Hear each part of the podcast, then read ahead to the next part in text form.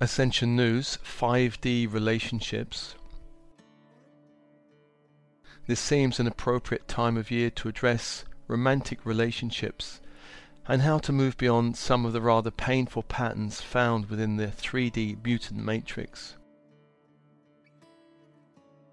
In this ascending earth, we are healing many of the schisms found within the separation ideology of this world.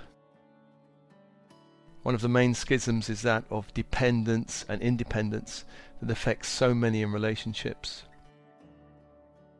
Dependence is an ego state of the child and emerging adolescent. We are all born into this world dependent on our caregivers for survival. Dependence is a state of need and vulnerability. As we grow, we are meant to pass through this state to the next.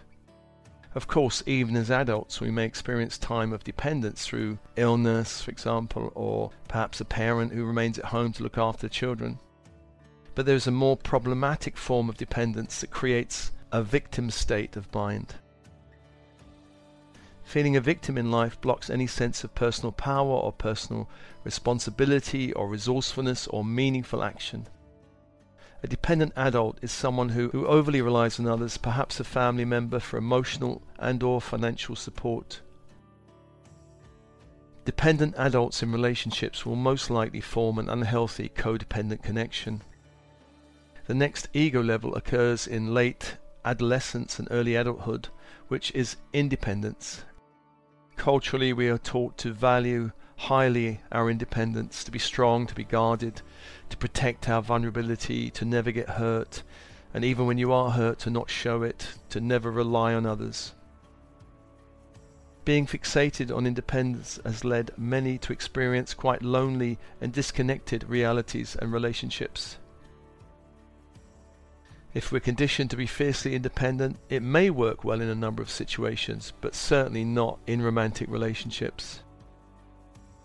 A fiercely independent person may even avoid relationships, or if they enter one, they may seem or feel distant or aloof or not emotionally connected with their partner.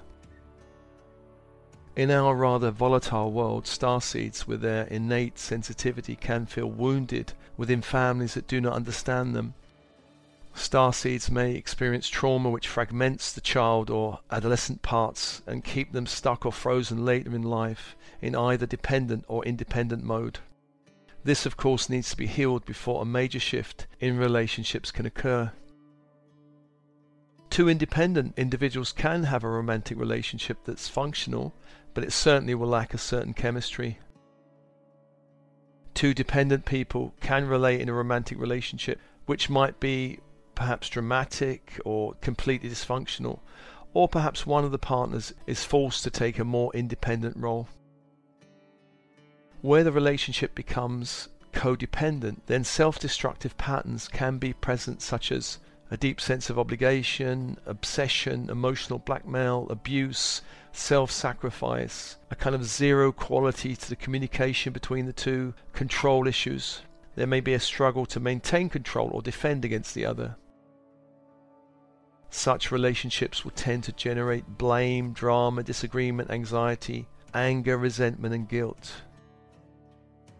There will probably be negative psychic cords connecting such a pair. There will probably be negative thought forms in the home where they dwell. There may well be psychic contracts binding the two, which can endure beyond this lifetime. As this world ascends in frequency, we are being called to find a new level of awareness and mastery within relationships. We could call this level interdependence, and this is a learning curve many starseeds have come here to experience. Often those on such a path will tend to experience the opposite first, although this is less true for the new wave of star seeds coming now into the planet. To give you an idea of the shift from codependent to independent, there are some some things that need to occur at a personal level before such a relationship can be attracted and maintained.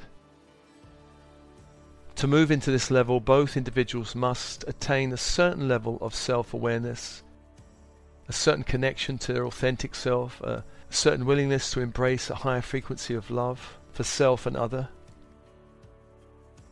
a willingness to move beyond old patterns that create heartbreak, and a flexibility to adapt and grow. Once the bonding occurs, an interdependent couple will feel connected and close. They will have a caring and a concern for each other. Their lives, to some extent, become entwined, yet there is a certain freedom which is gained within the commitment of being with the other person. There is a certain equality that each will experience. The love and support of the other enhances their sense of self and their uh, confidence to follow their heart in the world. There's a greater consciousness around sexual energy, which is very important, and how it can be channeled to enhance the connection or to invite a new high frequency soul in the world. There's a tremendous honouring of differences and a great honesty of communication which generates an atmosphere of creative play, intimacy and trust. An interdependent couple is essentially a win-win scenario and this tends to produce an atmosphere of dynamic, fluid transformation. Within this relationship, old patterns probably will arise, yet they're dealt with in a way that allows for a deep healing there's a sense of newness and movement rather than the same old and stuckness. And of course, conflict can arise, but it's dealt with creatively rather than destructively. Solutions are quickly found.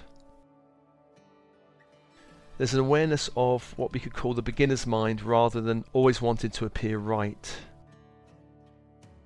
Such a couple is able to dissolve the old paradigm of separation, fear, and scarcity in order that both can step into a greater flow of unity consciousness and abundance. There is a holding and acceptance of vulnerability, thus, shame is diminished and trust enhanced. A great spiritual teacher once said, Relationships are the yoga of the West. We are not here to retreat from the world, we're here to engage in the world and that means engaging with all manners of relationships. I do hope this little article has been helpful to you in some way.